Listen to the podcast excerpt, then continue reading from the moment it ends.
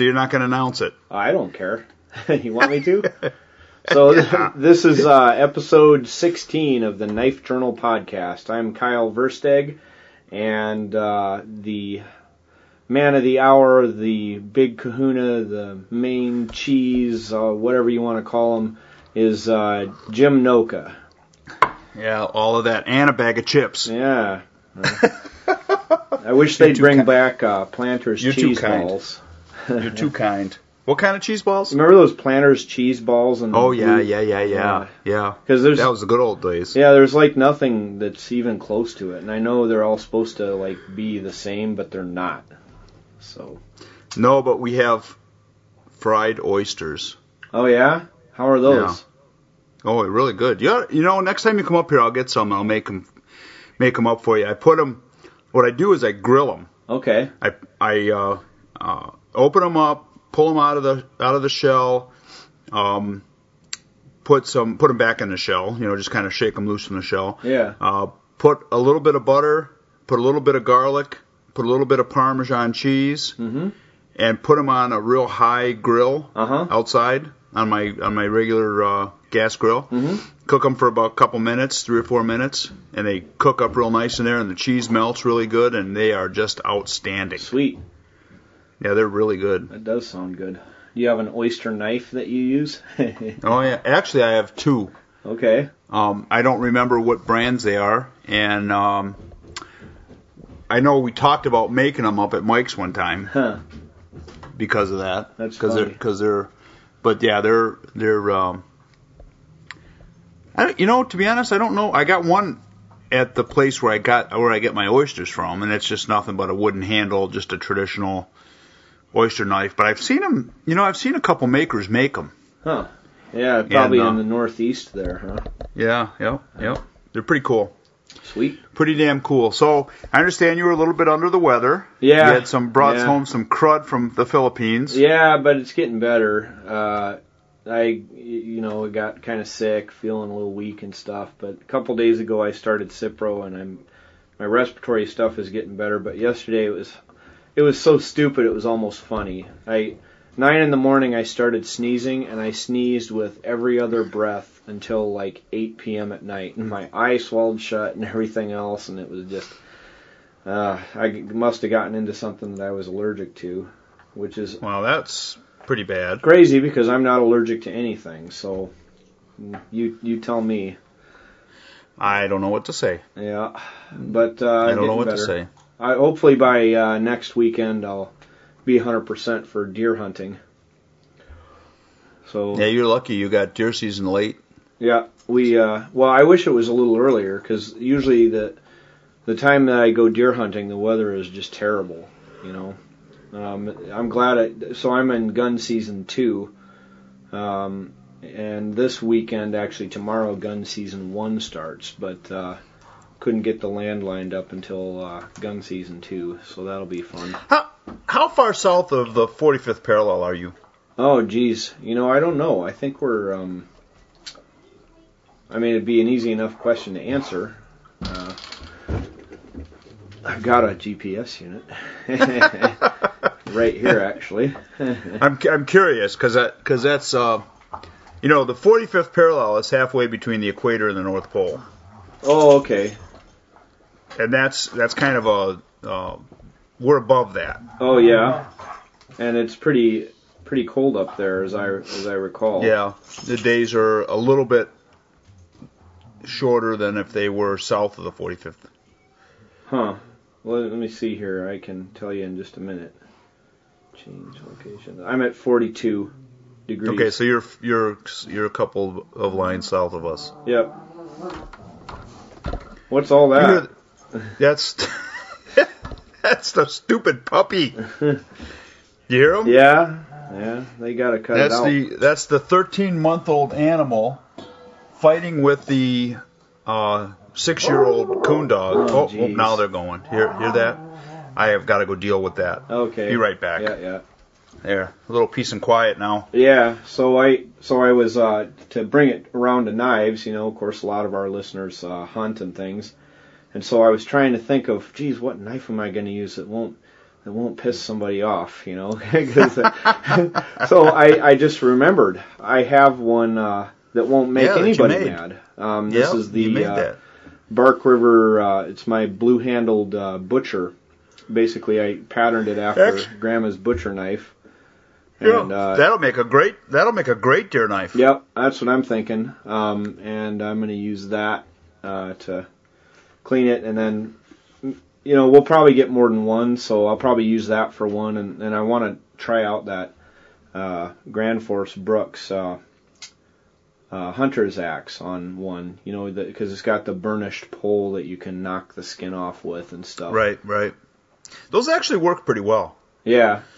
They, I mean, you can actually you could actually skin a whole deer with that. Yeah, I've I've seen videos on it and stuff, and it, it Yep. looks pretty darn slick. I mean, because Yep. there's a there's a real good plane between the skin and the meat there. I mean, basically all you do with your knife is just release it. It's you don't really have just- to cut much. Yeah, open. All you do is open it up a little bit, and it mostly pulls off if it's yeah, warm. I mean, I know what what I've and a lot of people.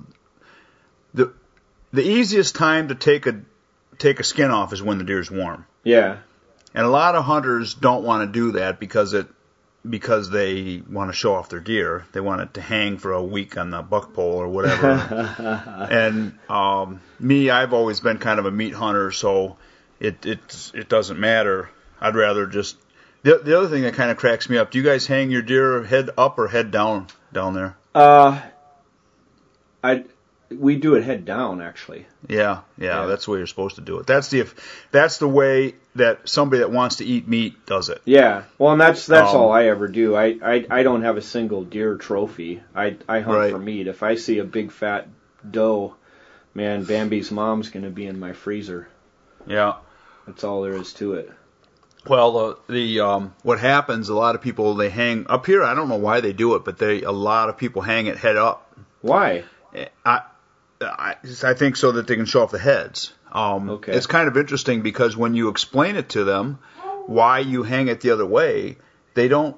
It doesn't matter to them. I mean, yeah, they don't care. when you hang it when you hang it head down, um, you're the the the meat captures the blood in the rear quarters. It doesn't leach out anywhere. uh-huh. If you if you do it the other way, the the blood tends to run out of the critter. Yeah, out of the Drips out, out, of the drips uh, out the nose or the neck. If you if you don't leave the head on, it drips out the neck. Well, yeah, and then the Um, the other thing it would do would be to drain um, drain into the chest cavity. Um, even even after it's gutted, there's still going to be that's still going to be the path of least resistance Right. because that's where But it, then it runs and then it runs out the yeah, then it just the runs hole. right out. Yeah, it's no big deal. One one of the things that uh, that I always do, and I don't know, maybe you want to try this with with your kill this year. I found it to be extremely an extremely good way to um, to harvest your meat and not get it all screwed up. Okay. Is is after you make your shot, you go collect your deer, throw it in the back of your truck or your car or wherever. You, get it get it hung up without taking the without taking the guts out of it Okay. do it as quickly as possible, obviously. Skin the deer out from the from the you know hang it by its rear legs. Yeah. Skin it skin it out, and then after you after you take the skin and take the head off, then open up the cavity and let the guts come out Huh. into a into a five gallon pail. Yeah. Then you got coyote bait, and you have a very clean deer because you don't get a lot of hair on the outside of it. Yeah. Um, what what I always did was uh, when you do it that way, you you you skin around the rear legs, then you pull it down, then you skin through the taint area, and then um, pull the back half back and the forward half forward, Yeah. and then you you undress the deer like a like a like a tube. Yeah. So when you're when you're finished, you end up with a hide that's actually attached on both sides because you're pulling it off like a complete tube. yeah. Then you pull it out to the front. You cut the front legs loose, and and then skin it all the way out to the neck and the head. Yeah.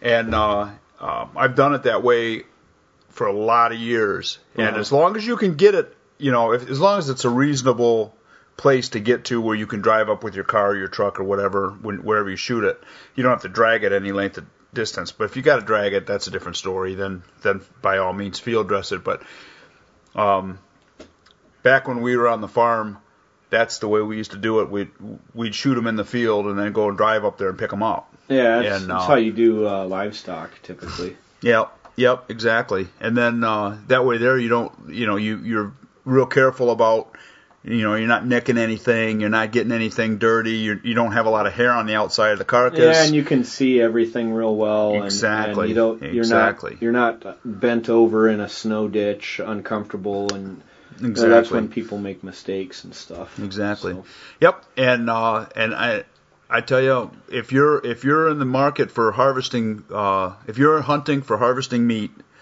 that's that's the way to do it. If you have the ability to do it that way, that's the way to do it. yeah.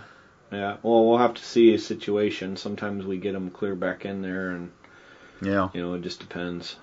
Uh, yeah. So that should be fun.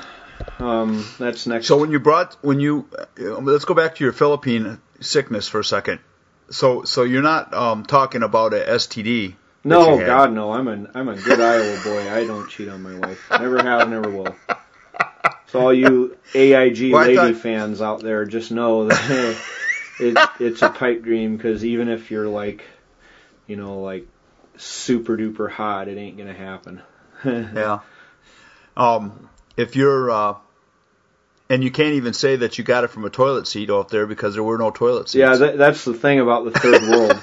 You will never ever see a toilet seat in the third world, and I just don't get it. Like, do you understand that? Like, it's a dollar extra.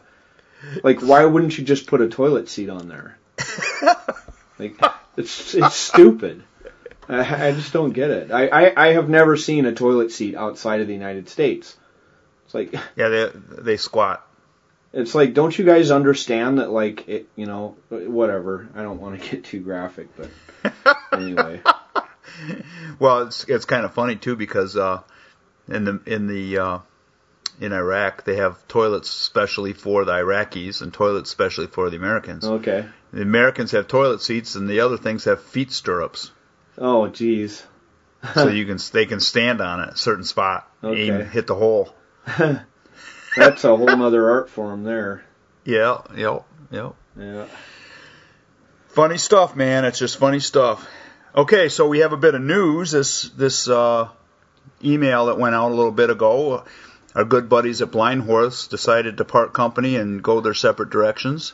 Yeah, that uh, we'd be pretty uh, pretty remiss if we didn't talk about that. That's Yeah, pretty kinda- crazy. Yeah, it, and you know the fun, the the thing that kind of surprises me about that whole deal is neither one of them took the name. There's probably something contractually where one of them couldn't. Yeah, well, that could be. Yeah, you think that they could have worked. They could have worked something out though, but all that marketing and all that other stuff and Yeah, I mean, LT yeah, because you know where does it where does it go? Now you've built this brand, and the thing that's valuable is the brand. The the guys making it probably, you know, maybe. Uh, of, what percentage of knife guys that buy those knives would you say know them by name? well, I'd say hundred percent. A hundred? Well, I I Uh, couldn't name I both would. of them. Yeah, but you would. Really? Yeah.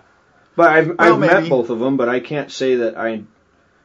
You yeah, know, but you know you know who they are to look at them. yeah, yeah. If but you saw a picture of them, you could say, yeah, that's part of that's that's fifty percent of blind horse, or that's fifty percent of blind well, and then horse. and then here's the other thing. Um, I know enough about the way knives are made and the way that knife businesses are run that yeah, I know those two guys and I know they're blind horse knives, but do I know that either one of them had anything to do with making my particular knife? You know. You know, it was kind of interesting because that was one of the things that I that I had heard was an, was part of an issue was one. Uh, let's say you order a knife, and it was one that one of the guys made Mhm. that was maybe available, maybe not available. Hmm. But they wouldn't make ones. You know, I mean, the the whoever made it was responsible for making it. Make fill in the order. So, so I yeah, so I found that kind of a little bit intriguing. I, I didn't realize that. I thought that they were running batches of knives that they designed together, but uh, apparently not. Well, and then, well, the the way to do it is so if the way I would do it is okay. So I designed this knife. Um, we're still gonna run. We're gonna do a batch of fifty of them or whatever, and that's what our shop is gonna do for a while. You know, Mm-hmm. and then you switch to the next knife. Uh, Who designed it doesn't really doesn't really matter. You still have to have a workflow and a production schedule that's going to be optimized to you know make efficient use of your shop. I, I don't I don't see how the designer has much to do with it, but that's weird. Well, and, they were they were far apart. I mean, they were they lived a distance apart, so that. Well, how did they have a shop? How did they have Um, one shop? I think, I think they, I don't think they did. I think that half of them went one way. Ha- I mean, I don't, I don't know exactly how it, the logistics of it. Um, maybe they were meeting halfway in the middle. Yeah, maybe I don't know because I I know some of the guys that work for them. You know, Mm-hmm. um, it'd be interesting to see where they all end up. Well, that brings me to a, another part of that. It was kind of interesting because I, I don't, I'm making, maybe I shouldn't make assumptions like this, but it kind of looks like, like um, Dave Canterbury went one way with Hmm. one of the guys, Hmm. and uh, the editor from uh, S, was it SRI? SRI, yeah, Mike. Um, Mike went with the other one. oh, that's weird. How so does I, that so work? I'm not. Well, who owns? I- I don't- here's the here's the crazy thing. It's like if Blind Horse Knives owned and operated SRI, then how does that go with one guy and not the other? Well, I'm not sure that Dave. I'm, I I think Dave probably owned that, okay. but I but I don't know that. I, maybe Dave maybe Dave and Blind Horse owned shares of it or something. I don't Yeah, know. who knows? I don't know. Um, but but I was I was intrigued by that because Mike um, changed his LinkedIn um, profile job to uh, director of marketing for LT. Huh. Huh. Yeah, so, So that was kind of yeah, that's I mean that was that's kind of interesting. that's got to be probably the biggest knife news that I've heard in a long time that that company split up. That's, that's Right. That's pretty uh, pretty earth shattering, and it, it'd take something like a major disagreement between the two main guys, which which makes me think you know if you're gonna have a knife company, maybe there should just be one main guy, so that it can't split up. Well, and you know there was there was some rumors that they weren't getting along. I, I don't like to be a rumor monger, hmm. but you know that was that somebody had said that to me a while back, but I, I don't know that to be true. I've always known both of them as being pretty. You know, if they if they weren't getting along, they weren't showing it.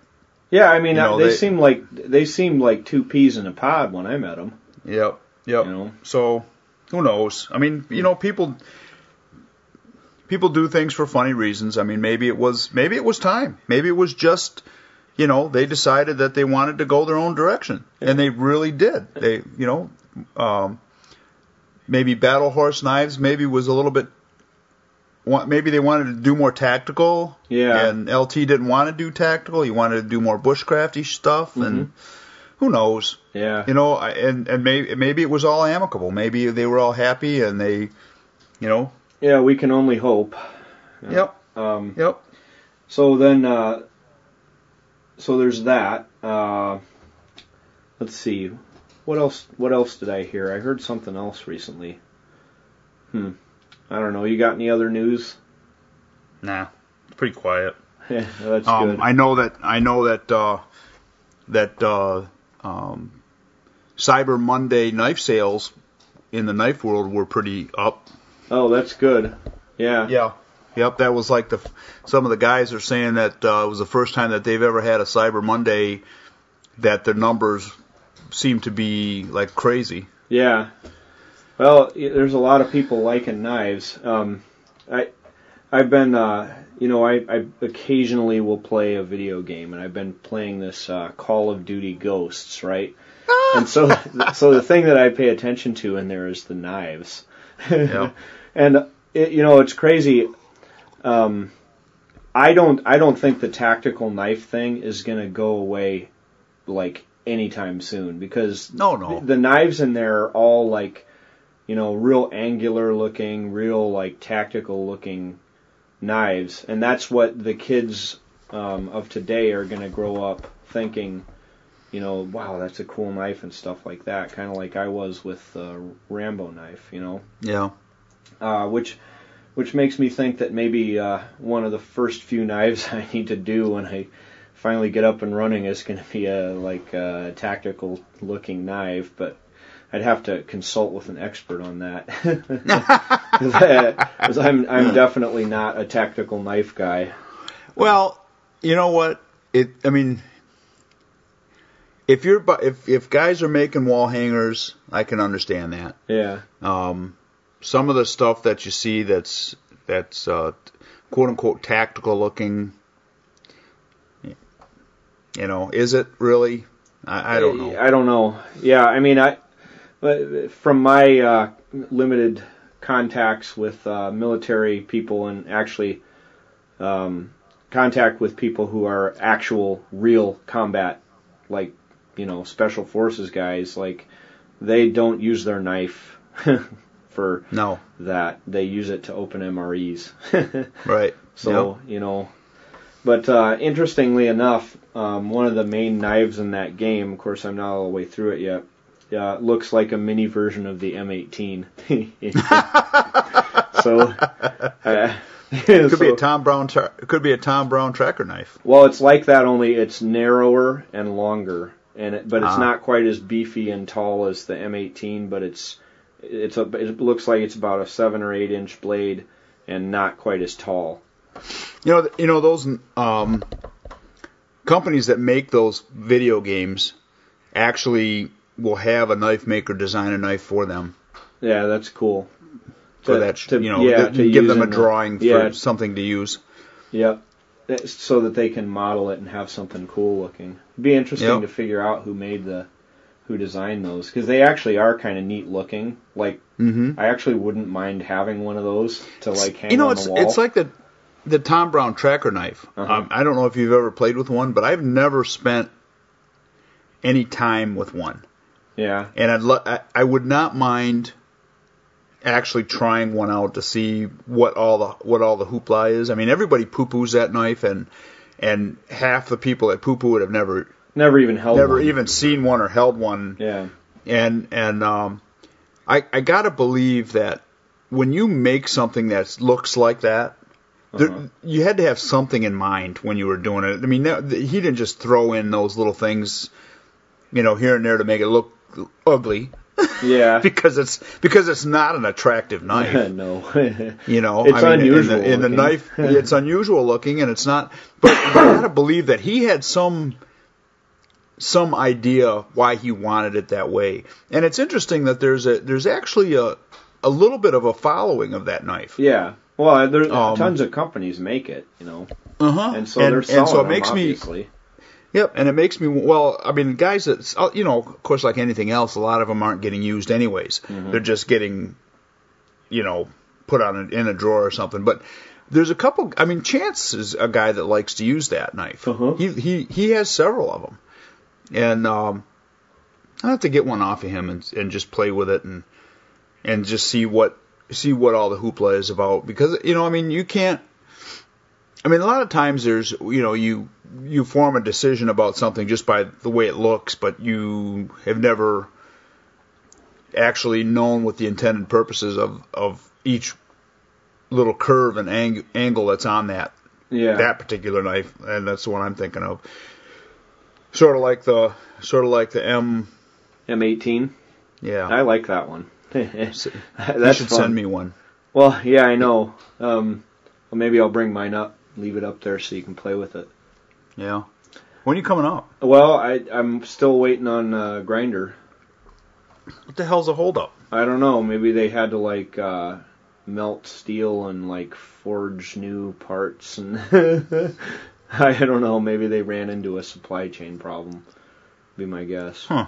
Um, but I know it's not going to be this weekend or next weekend because uh, I'm I'm tied up. But uh, Well, Christmas is coming. I know. Well, and I was going to try to have uh, have a couple knives done by Christmas for people, but uh, not going to happen. It doesn't look like.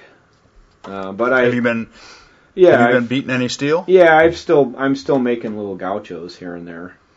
Um, because those are entirely forged. There's really nothing ground on those. Uh, Right. And I'm I'm just kind of slowly bringing my shop up to speed. Like today, I went and bought a propane heater because it's freaking cold out there.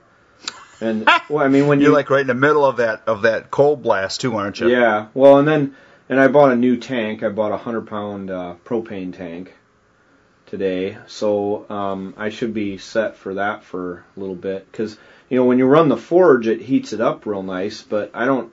I mean, it's not the most efficient way to do it. So if you're not using the forge, you don't want to run it. You know, Right. What is um? What kind of heater did you get? uh, Mister Heater. Oh, but it's just be careful basically a little propane the- thing. Right. Yeah. You be careful of the um, CO. Yeah, well, I, I keep uh, I keep one door cracked and the other door cracked, and it, there's a cross breeze that blows Yeah. blows it out of there. In theory, Yeah. Get a pro, get a uh, CO detector. Oh, it's gonna it's gonna be pegged. a little bit is is probably not too terrible. Well, actually, it is. Even a little bit is bad for you, but Well, it's it's a cumulative thing. yeah. Well, it, it's got a half life, so I mean, if you're out of the shop for a day or two, it'll all be gone. But um, it's cumulative if you stay in that environment. Right. It, it builds up and up and up, and Right. then you're hosed. Right. You take it you take it in a lot faster than you get rid of it. Yeah, because it it uh, it takes a while to dissociate from the hemoglobin there. Yupper. But if you give them, if you give the people, uh, the only reason I know this is from working in burn unit. If you give them uh, 100% oxygen, it it cuts the half life way down. right. And there, I mean, there's all kinds of things you have to do. It really screws people up. But yeah. Hmm. So uh, here's here's something. Uh, what are you what are you carrying? What, like I have a rotation of knives that end up in my pocket. Um, like I'm looking right now at uh, four knives, and there's a fifth one that kind of end up in my pocket. Like you know, on a rotating basis. Like, do you have a rotation like that? Currently, I've been yeah, but it's not a weekly thing though. It's usually more of a monthly thing. Yeah.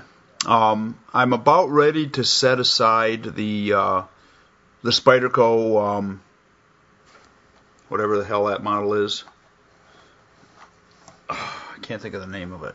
Let me see it. I don't know. For some reason, I don't think of the. I.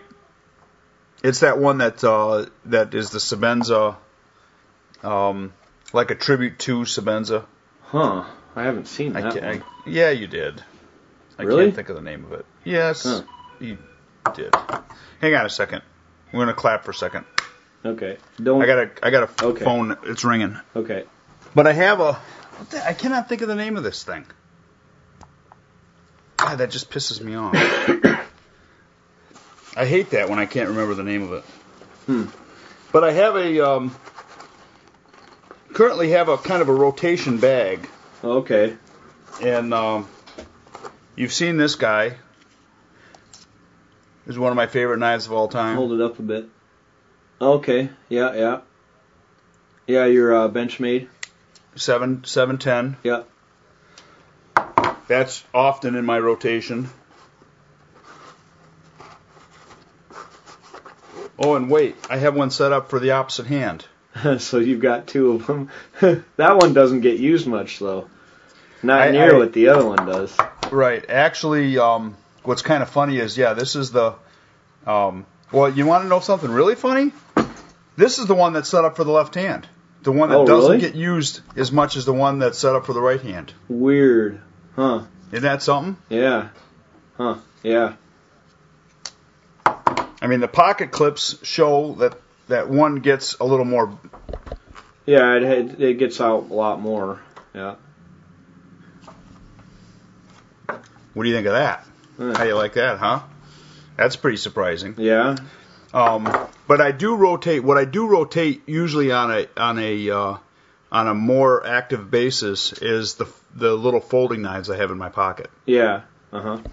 That that is the one I tend to to have, whether it's a Spartan or a a, a Victorinox or Victorinox Spartan or or a um, a case, some kind of little case Whittler. A Or, little folder that you can whip out and not scare off sheeple and stuff. exactly. Yeah. Exactly.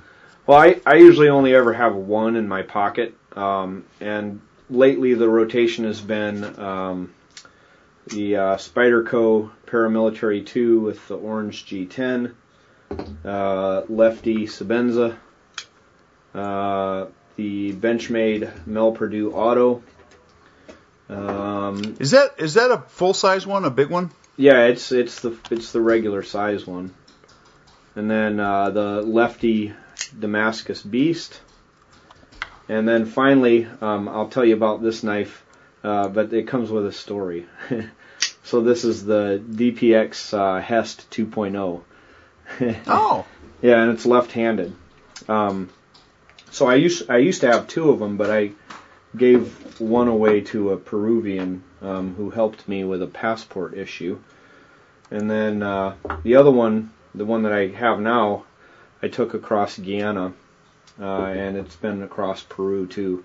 Um, but I've got a funny Guyana story, and I, I can't tell a whole lot of these stories because um, because of the contract with the expedition and stuff.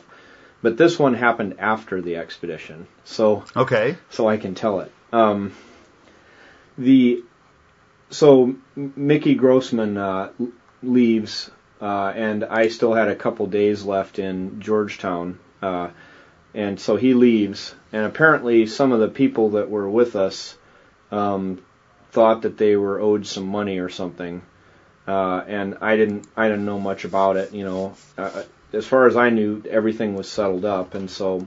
Um, I was staying at this place called the Rima Guest House, and it's uh, like it's it's like straight out of like colonial times. You know, it's it's like a colonial style hotel, like wood building, all this. You know, ceiling Uh-huh. fans, and so I was staying there. But these guys would come by like every frickin' five minutes and ask if I was in, and pester the staff and stuff. And so I just decided I was gonna uh, make like a tree and leave. And so I was I went and tried to find another hotel and I I did a Google search best hotel in Georgetown. And it comes up with the Hotel Pegasus, right? And it's right on the Georgetown seawall. Uh, and it's like a walled compound and I I figure I checked out of the Rima guest house and told them I was flying out so that I figured they'd never they'd never catch me at the Pegasus. So I go to the Pegasus. I'm sitting there. It's got like a gorgeous pool, all this stuff. It's pretty much where all the dignitaries go and stay. And I'm sitting there at night one time, and all these locals come in because it's like there's a pool scene there, like at the Hard Rock, only it's the Pegasus. So all Right. these locals come in, and it's like apparently a big deal. Like you might might get there like once in your life. So it's like huge to them.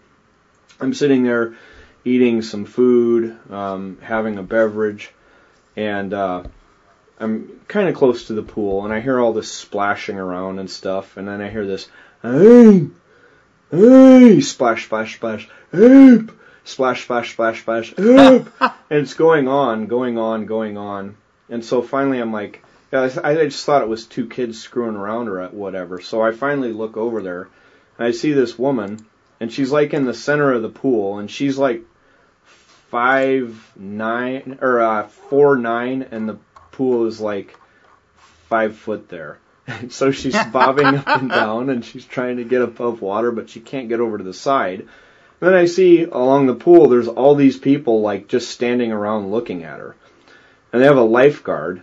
And the lifeguard is just standing there. Nobody's doing anything. There's no buoy to throw her. There's no none of those gaffer hooks that you fish people out of the pool with. There's nothing. And so I go over to the side of the pool and I'm getting ready to jump in and I'm like, uh-uh. If I jump in that water, she is going to pull me underneath that water and stand on my head. so she she was just close enough to the edge of the pool that I grabbed a deck chair and I held it out and she grabbed onto the legs and I pulled her over to the side and then uh, fished her out of there and threw her on the side of the thing right at the feet of this man and the feet of the man that I threw her at was her husband. And he just kind of stood there like looking. Her her husband was standing there basically watching her drown and stuff. And uh then everybody all the locals just got pissed and they like started like throwing stuff and getting all angry at the pool management and at the hotel because apparently like once a week somebody goes in there and just drowns. Like they just can't swim. Like you know they just they go in the water and they go straight to the goddamn bottom you know? And it, it happens like once a week somebody drowns in there and they never do anything. So like it's like the Ted Kennedy Memorial Pool or something you know you bring your wife there when you want to get rid of her or whatever You push her in. yeah like, and then they'll just they just sink to the bottom and they can't swim for some reason but so I go back and I finish my adult beverage and my meal and that's my Guyana story Well, that's a that's a uh, that's kind of funny because I could tell when you said that she'll pull me under. You you you didn't go to lifeguard training. What do you mean?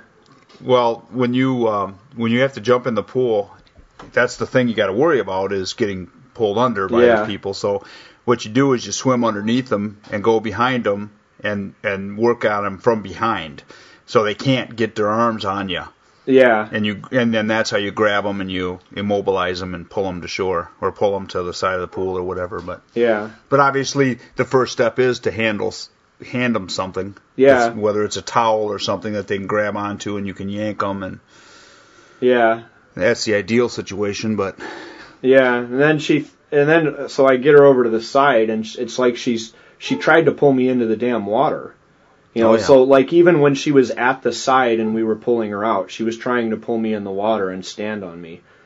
It's like at that point the thing was though that I'd been carrying a 60 pound pack for two weeks, you know, over a couple hundred miles of terrain, and th- there was no way that a, you know, four nine, 120 pound woman is going to pull me into a pool if I don't want to go. no, no. But it was uh, so that's my Guyana story, and in my pocket was the uh, DPX HEST 2.0. Ah. well, this knife is the like I said, the current my my one that I'm currently carrying is a Sage. okay, the Spyderco Sage. Yeah, and I cool. and I like that knife quite a bit, Yeah, a lot. Not enough to remember the name, but yeah. well, well, uh, so this DPX they they've got a new model out with a little bit shorter blade, a little bit smaller, um, and it's it's it's just a tactical folder, you know. I think I'm gonna get one of those when it comes when it's released and left-handed. Boomer, quiet. Boomer, come here. You're my dog. Yeah. Come What's here, the Boo. deal? Is he a squirrel or something out there? No, I got the other two are outside. Hang on a second. Okay. Boomer, I've been, you know, I've been cutting wood, Uh huh. and I have a neighbor kid that stacks for me, Okay. and so it might be the neighbor kids out there stacking wood, and that could be what the what the deal is. Huh. In fact, I forgot. I got to go to the bank and get some cash money for him and pay him.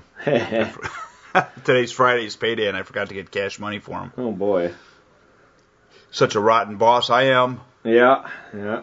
Got to think of your workers and whatnot. Know.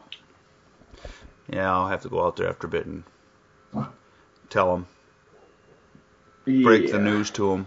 You're not getting paid, buddy. Sorry. So, so you shaved your uh, you shaved your beard off. Yeah. Well, I I usually uh, what happens is I I usually go fairly native when I go into a country and I stop shaving. And uh, usually what happens is I have these cheap, nasty, disposable razors off, and I start shaving, and I get to do my lip, and it's like it hurts like hell, so I stop. And so I always end up with a handlebar mustache for a while Yep. until I get See that? home and yeah, that? yeah, yeah, like that. Yeah, that's Okay, That's usually so- what I do. H- hang on a second. Okay. Hold this thought for a second. This razor thought. Hang on. Okay. Okay, so we're gonna have an unboxing. Okay. We're gonna have an unboxing. Alrighty. Something showed up today in the mail. Okay. It? Yeah, yeah. Small box. This, this, and that. You're gonna laugh. Would you get the razor from uh, that Pawn Stars show? How did you know? Did you see that on the tag? no, it's about the right size. Why did you get one? no, but I thought about it. I, I have an old uh, antique single blade razor. You know, and it's funny because I was looking around for my old man's because everybody knows that when you when you get to the age that you're shaving Yeah. a lot, um, razors are freaking expensive. Yeah. and it and it you. seems like the more razors you get, the more expensive it is. And uh, and so, needless to say, we're now to the point where like five blades cost twenty bucks. Yeah, it's crazy. It's it's a lot of money. Five money. razor blades. So, I mean, to, in all fairness, it seemed like it made sense. Now, I have not sh- shaved with one of these in probably 40 years, Yeah. 30 years. Yep, that's it. Oh yeah, that's cool. Oh, and look at all these razors. Oh, they just have a bunch in there. Yeah. Yeah. But let's see what what this thing shows up with. Uh, comes in a nice little carrying case, Oh yeah. and it opens up like this. And oh, and it even has a little mirror in it. Oh, very nice. Yeah. It's got like like velvet in there and stuff. Yeah. Actually, you know what? It feels pretty good. Huh. Yeah, I can see what's going to happen. You're going to later tonight. You're going to be like on Predator when that uh, guy goes and he's shaving his face in the jungle and he like breaks off the little bic razor on his face there. You know, Yeah. you're bleeding. So that's kind of that's Ain't kind of got time to interesting. Yeah. That's yeah. that's like one of my favorite shows. Yeah, I always watch that before I go jungling. Yeah. It's good stuff. Yeah, this is this is actually looks like it's made halfway decent. That's cool. I'm sure it's made in China or Taiwan or some shit, but but we'll see. We'll see how bad I hack my face up with it. You got to have a review for the next podcast. Okay, I'll give you the I'll give you the once over, and I know that uh, oh the blades come in a nice little box, nice little plastic box.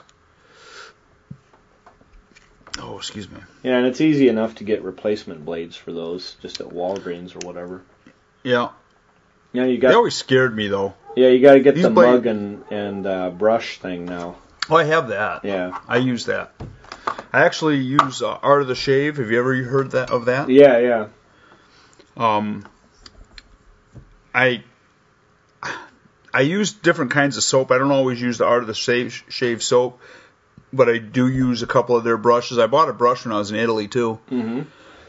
I got an old Old Spice mug Okay. that I've had since the beginning of time. Um, I think somebody got it for me as a joke in high school. Huh. and uh, you know, and then I use um, the soap that you you basically go you buy a bar of soap, shaving soap, yeah. And what you do is you can put it in a microwave and you melt it. Okay. And it melts into the mug Okay. so that it doesn't get all screwed up. Oh, and that's you, just- and then it that's slick. yeah, and then so it sticks, it stays in there. Yeah. Uh, and then you can you use it with water. You know, obviously Yeah. you should get yourself a lather and then um, brush it on. I'm not the art of the shave is if, if I'm really like need to be really really shaved up nice, I'll use that. There's nice oil that you put on first, and then you put your soap soap on, Uh huh. and then there's after oils that you use, um, and it's it's it's really nice. I mean, it's it's very you when you finish, you feel like you really feel good. Does it come with I mean- eyelash extender? Yeah. Yeah. what do you think I'm metrosexual or something? I'm this, you know. I'm teasing you, man. I know. I know. Yeah. I mean, it's not like I'm shaving my chest hair. No, actually, that's you should see all the people that do that. I just have Yeah, this big I nasty can't even- hairy chest. I'm never can't putting even- a razor on there. I can't even imagine that. no, I can't imagine. Can you imagine that growing back and being all itchy and stuff? Oh, it'd be horrible. Oh man, no way. It'd be horrible. Yeah. Yeah, I couldn't take that. Mm. I couldn't take that at all. Yeah. So anyway, so now I have the Micro Touch One, and uh, we'll see what happens with that. We'll see how bad I hack myself up. Yeah, it's tough for me to beat those uh, Gillette Mach 3 deals. Like they're they're Well, you know- pricey, but the, it works so well. Is that is that the one with that vibrates? No, it's just got three blades. I uh, I don't have anything fancier than that. And that I thing have works a, great. The thing that I'm using right now is uh, it either has three, uh, no, it has more than three blades. It has either four or five blades, Oh my god! and it's and it you push a button and turn it on, it vibrates. Wow. I wonder why Yeah. uh, comb technology hasn't kept pace with uh, shaving technology. Well, maybe it did, but I don't have to worry about that because I have no hair. Oh, But I have a lot of acreage to shave. I mean, that's Yeah. the that's the thing that people, you know, a lot of like Tim Zowada is selling a lot of uh, a lot of straight razors, Huh. and and that's kind of like the latest craze right now is shaving with a straight razor. But what I shave every day. Yeah. You know, a lot of people with straight razors they don't shave every day. They wait every four days Yeah. or every three or four days, they ha- so that they have a good heavy beard before they start Well, shaving. because you get you get little cuts no matter how good you are, you know, and if you're putting cuts on top of cuts every single day, it right. it can screw you up. But yeah, I the there is no better shave in my opinion than than one done by a barber with a straight razor. I mean, Yeah. when you get shaved that way, you stay shaved. Like I don't I don't trust anybody that much to hold Uh, I- that kind of a knife against my neck. uh, my barber's good though. You wouldn't believe it. Yeah, she's good. Well, I'm sure that they're all good. It's just I don't trust anybody. yeah, well, I don't want to. I don't want somebody else holding a blade that close to my jugular vein. I know how fast you bleed out. well, just start with the back of the neck. Start with that. Yeah. Just have them do that. And that that's like Dude, I don't go to. You know when the last time I sat in a barber's chair? Oh, I guess you're right. Never mind. Sorry. Actually, when I was in when I was in Iraq, um, I went to a Turkish barber Uh huh. because they have a, a technique of removing the hair from your ears. Oh, some crazy thing, huh? Fire, Fire. fire! It was awesome. You trust them with that? Yes. What's Yeah, like, because put what's- some what- napalm in they're there gonna catch. whatever? What are they going to catch on fire? Well, I mean, on it's, it's your ear hair. Yeah. And what they do is they take a, a thing. It's like a giant, kind of looks like a pa- uh, like a like a foam paintbrush, Uh huh. and they dip it in something that is must be an alcohol base. Uh-huh. They light it on fire, and then they tap your ear with it, Huh. and it works. The, that's the best way I've seen to remove the hair out of your ears going. It, it actually lasted a lot longer than if you if you uh, try to shave them. Wow. It's cool. So if you can find yourself a Turkish barber, let him try that on your ear hair, unless you're you don't have ear hair yet. You know what I wa- yeah I don't yet actually. you, you know you know what I'd like is uh you, you know um you've probably seen like uh doner shops you know where they've got the b- big stacks of meat on, on a vertical rotisserie and then Oh, they yeah. come by with a big huge knife and shave it off. Yep. Yep. Those yep. uh it's called a barg. So a kebab barg. I I want to make one of those. Those are cool. Yeah, it's just a big, huge, long bladed, uh, basically shaped like a chef's knife, but you could shape Oh. it however you want. Hold that thought. I'll go get one. Oh. You talking like this one? Yeah, um, yeah, something like that. Uh, probably. Uh, yeah, they they make them all kinds of fancy. Yeah, yeah. You know, it, it'd be more for just for just kicks and giggles. Um, This is what I this is what I use to slice loin with. yeah, yeah. This is a this is a Henckels, and it says for cutting, not chopping. Okay. Forty eight twelve carbon steel, Uh huh. and it is a slicing fool. Yeah. This is like from the forties, I think. Yeah, it's like a carving knife, big old carving Yeah. knife. Yep. And it well, it's, I'm sure it's from a butcher shop. Yeah. And it's what it's for. Actually, I'm gonna take that just a sec. All right, I'm back. That sounded exciting. Yeah, that's usually what the calls are like. Pretty simple stuff. Okay, so this is like from the 40s, and it's it's for slicing like loins, like into steaks. Yeah. Wow. Yeah, it's just a big old uh, carving knife Yeah. with a, Yep, but it's got more of an up upsweep to the blade than I than you see a lot. That's probably because Right. you're going like this, and by the time you're Right. down at the bottom or whatever, it's exactly. Yeah. Because you're cutting like this. yeah. Yeah. So it's a pretty cool knife. I really like this. I'd make one of these actually in the future. Yeah, you could Up. forge that real easy because that when Yeah. you when you hammered the edge, the uh, spine is going to curve like that. Yeah. Yeah, that'd be easy to forge. Just get A, This would be good for zombies. Yeah yeah It's like a small sword. yeah like a little scimitar type thing, only in miniature. Okay, so once again we're in the zombies. Yeah. the zombie mode. and they were trimming uh, trees behind my. You know, I have a power line that goes across my property in the Yeah. back, Yeah. and uh, I heard the something like a giant vacuum cleaner going, and I'm like, "What the hell is that noise?" And happened to look out there, and here was a here was that zombie machine going down and cutting the cutting the trees, and uh, because I had described this to my kid, and I said, "This is like the ultimate zombie machine." Huh. If you were gonna if you were gonna ki- be killing a lot of zombies, this is what you need. And it was a it was a boom mounted saw blade that looked like a big circular saw, Yeah. and and they use it for cutting limbs off of trees and actually cutting trees down too. Yeah.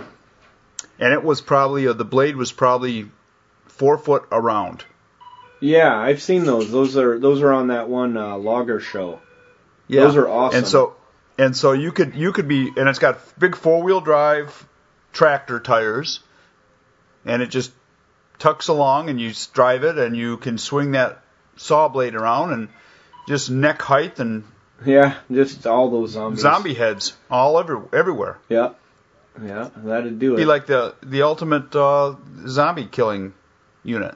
yeah. If you did, if you couldn't get a sword like Michonne's.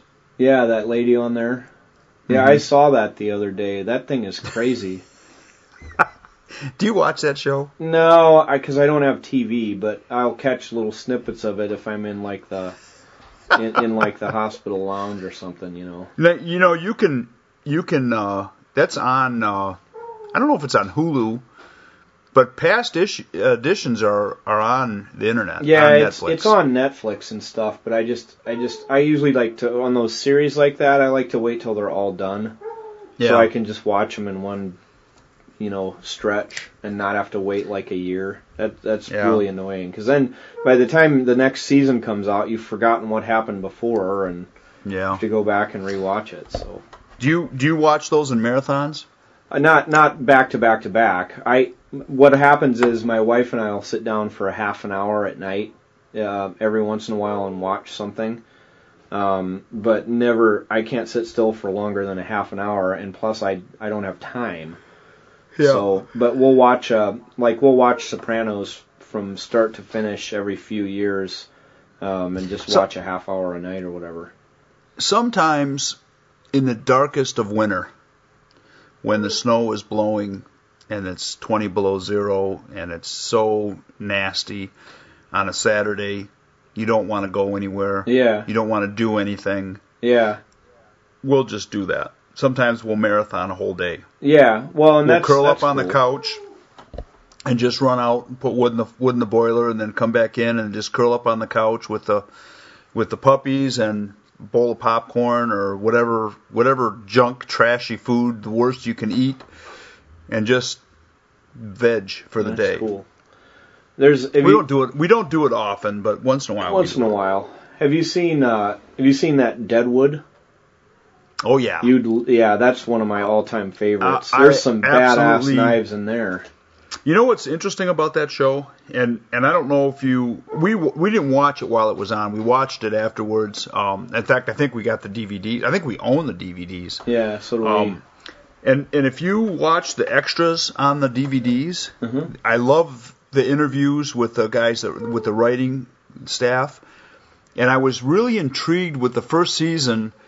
The language in the first season. If you notice, the language changes Yeah, it over the three seasons. Because the first season is a little little little odd. The way well, they it's the the the the the first season was written by somebody that studied language. He he was a linguist, okay. and he studied American uh, American languages from the past f- forward. Okay. And and his deal was that that this is the way people spoke back then, and and uh, the, it, this was the way the uneducated spoke back when because they were trying to be educated. Okay. So it kind of cracked me up that you would have you would have these guys that were trying to sound like that they were smart people, but they were every third word was a swear word. Yeah. And I, and I got a big kick out of that, and it was and you know that was the reason for that was they they they truly didn't know Mhm. that they were you know they were not supposed to talk that way. Mhm. They were trying to emulate the educated, and uh, so that, so I kind of got a kick out of that. But if you notice that the the, the next couple seasons, that they didn't emphasize the language yeah, they much. toned it down a bit. Yep, Yeah. yep, and uh, and and I don't know for the good or the bad. I got I was kind of drawn in by that. By that yeah, that, that's of it. what I I, liked was the kind of best interesting. about it was they they it sounded like you were listening to a Shakespearean play. Right, exactly. And that and and uh, but that was it. I mean, they said that during that period of time, um, there was a educated people spoke a certain way, Yeah, and so e- everybody else was trying to because that commanded such a, a higher level of respect than just a podunk didn't go to second grade. yeah, So that I got I was kind of intrigued by that, but I, I really love that. Well, that that Al Swearengen's a real guy from Iowa. Yeah, you know. yeah. But, Well, uh, they said that they they said that most of the players in that show were real characters. I thought the I thought the the um, the Swearengen guy was a combination of several different guys, but I know that the the marshal was real. The yeah, that you, you can know- go to the cemetery and see all those names there. Yeah, they're Yeah. all up there. Yep, that's but- I thought that was pretty cool. Yeah, but um, you, you want to hear a Deadwood story? Okay, Okay, I'm going to start it and just say that I had a Spyderco uh, um, Delica 4 in my pocket. okay, So there's your knife bit. Okay, so I go, I get this. wi- we stayed, we stayed up in. Uh, I- I've got two funny stories. They happened back to back. So I stayed up in uh, Deadwood because I just I thought it was kind of a neat town, and we'd seen the show, and we kind of wanted to see some of the sights and stuff.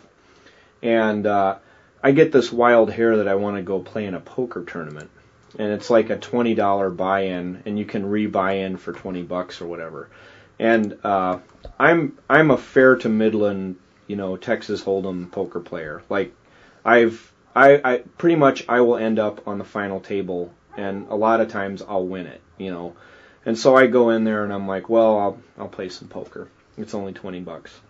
I sit down in there and it's all locals, and they're just talking all kinds of smack and talking across the table and all this, and I'm just sitting there just playing cards. And um, there was this Indian girl who was sitting right next to me, and she was I I knew what her thing was. She would always bluff and then like they for some reason the other players weren't picking up on it. She never had the cards, and I knew it. And so she goes head to head with me one time, and uh, she throws all in, and I know I've got her beat. I've got a frickin' nut flush. There's no way she can beat me.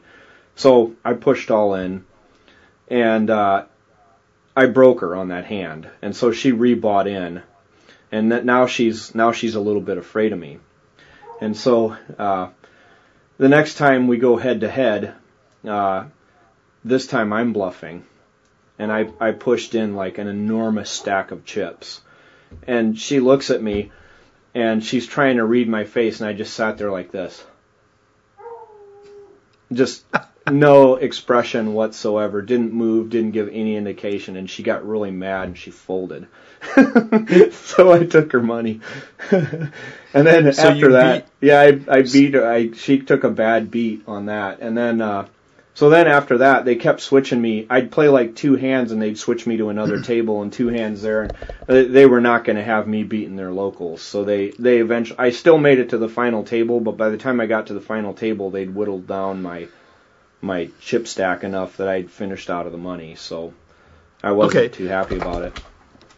okay. So so I'm going to give you a bit of advice about storytelling. What's that? When you're when you're telling a story like that, I'm in Deadwood. I'm playing poker. You have to say that this big burly guy with a beard, Yukon kind of individual with a little French hat on, Okay, and I- describe him with his, and then and then say, and then he was he was, you know, Well, and then he was Billy Badass, and he was, and then he got up and he thought he, we were going to square off, and I just stood up. And well, you know, everybody knows I'm not like and that. was the end of that.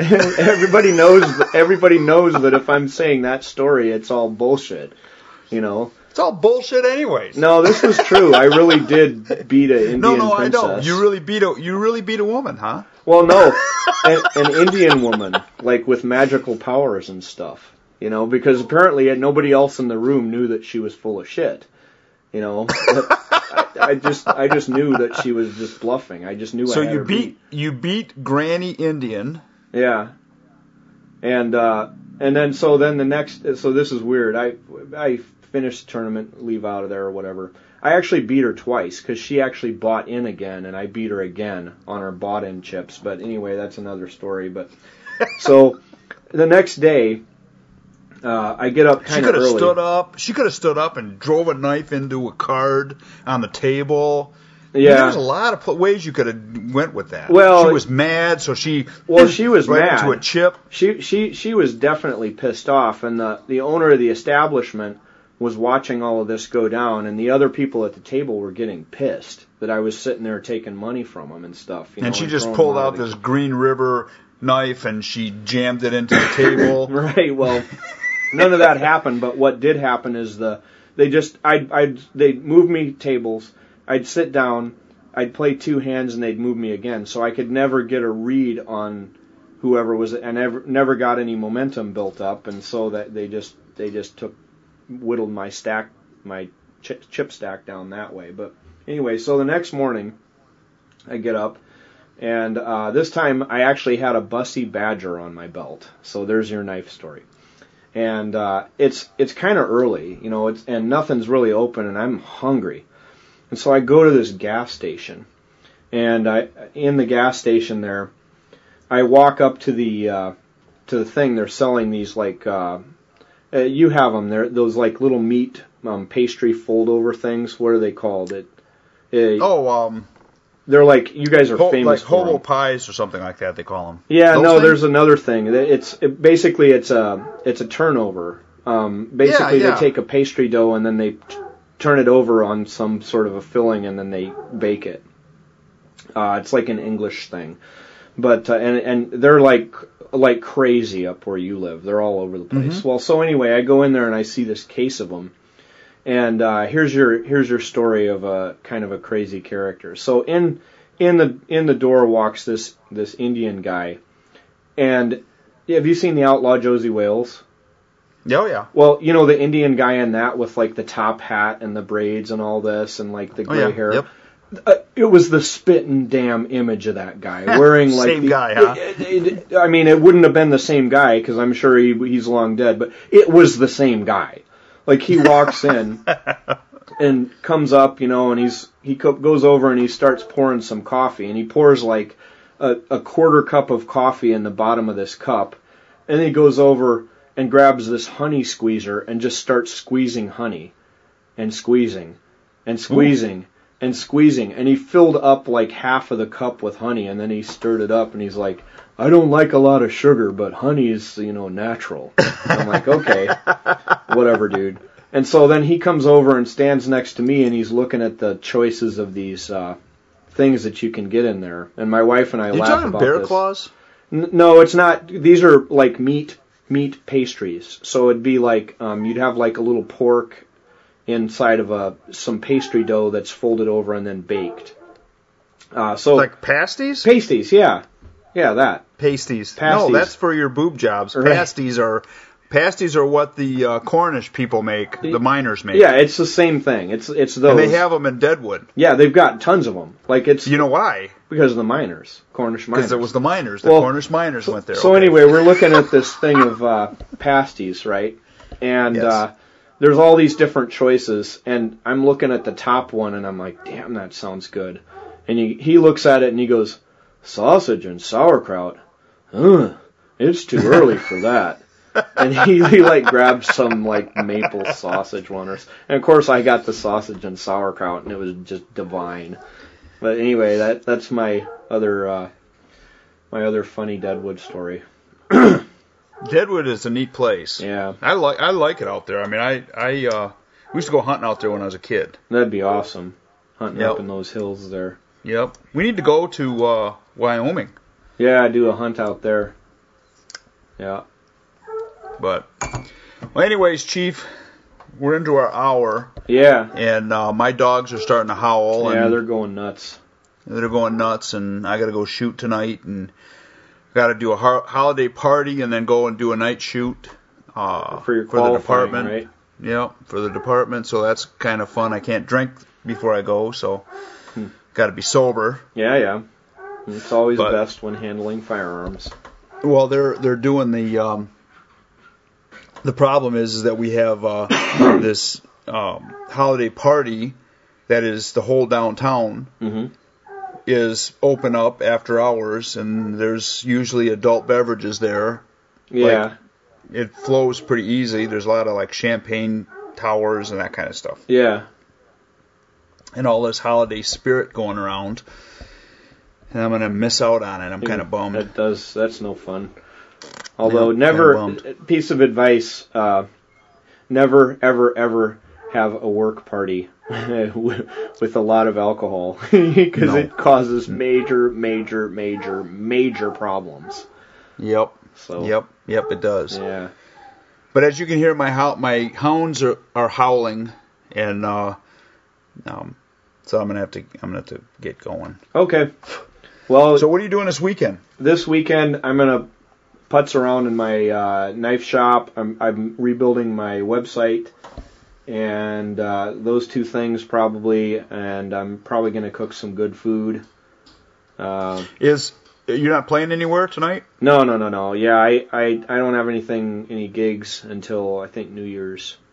Oh. Yeah, I don't. I don't Are you like to playing New out. Year's somewhere? Yeah, I think so. Yeah, we're, we've got a gig in uh, Fort Dodge, which is south of me there. Nice. Yeah, it'll be fun. That's usually a pretty good gig. Is that the place that we're playing is always just standing room only. Wow. But yeah, we we we had a real good show last Friday. That was uh, we got a lot of good feedback about that. So Good. Yeah. And you'll have to you'll have to apply some music to this episode. oh, I I don't have it all. Uh, I don't have it figured out yet. I haven't even listened to it yet. Maybe one of these times I'll put something in there. But What you ought to do is put a couple of a couple of bars toward the end of this, oh, okay. and uh, and then we'll we'll listen to it and see what we think. yeah. Well, if I if I get around Maybe have a it. vote. Maybe have a vote. Yeah. Well, I my vote would still be for that uh, for that uh, Foggy Mountain, you know, breakdown. I like that. yeah, I like that. that's my favorite. But, um, yeah, or maybe uh, Rambo music of some sort. You know, like yeah. All right, Chief. All right. Time to time to sign off. Remember to like us on Facebook Yeah, yeah. and uh, check out the website. And uh, we'll be talking to you soon. I'm gonna get um, I'm gonna get a hold of Tim Zowada sometime this weekend if I can, and see if I can't make an appointment and uh, get him to come up here next week. Yeah, because it, And, yeah, uh, it'd be, it'd be have him as fun to have a fun to have a guest. It's just Yep. logistically, it's hard for us to get it done because of our we both have crazy schedules, and then trying to coordinate a guest in there Right. is is Right, difficult. right, right. But um, Oh, I see your kids in the background. yeah, yeah, they're running around. well, my kids are making noise, so I got to go and uh, feed them up. So we'll talk to you soon. Yep. Have fun and have a great day. Yeah. And um, remember, keep your uh, keep your friends sharp and your knife sharper. there you go. No, keep your knife sharp and your friends sharper. have fun with yourself Yep. and your family. Yep, we'll do. Good night. Yep, bye.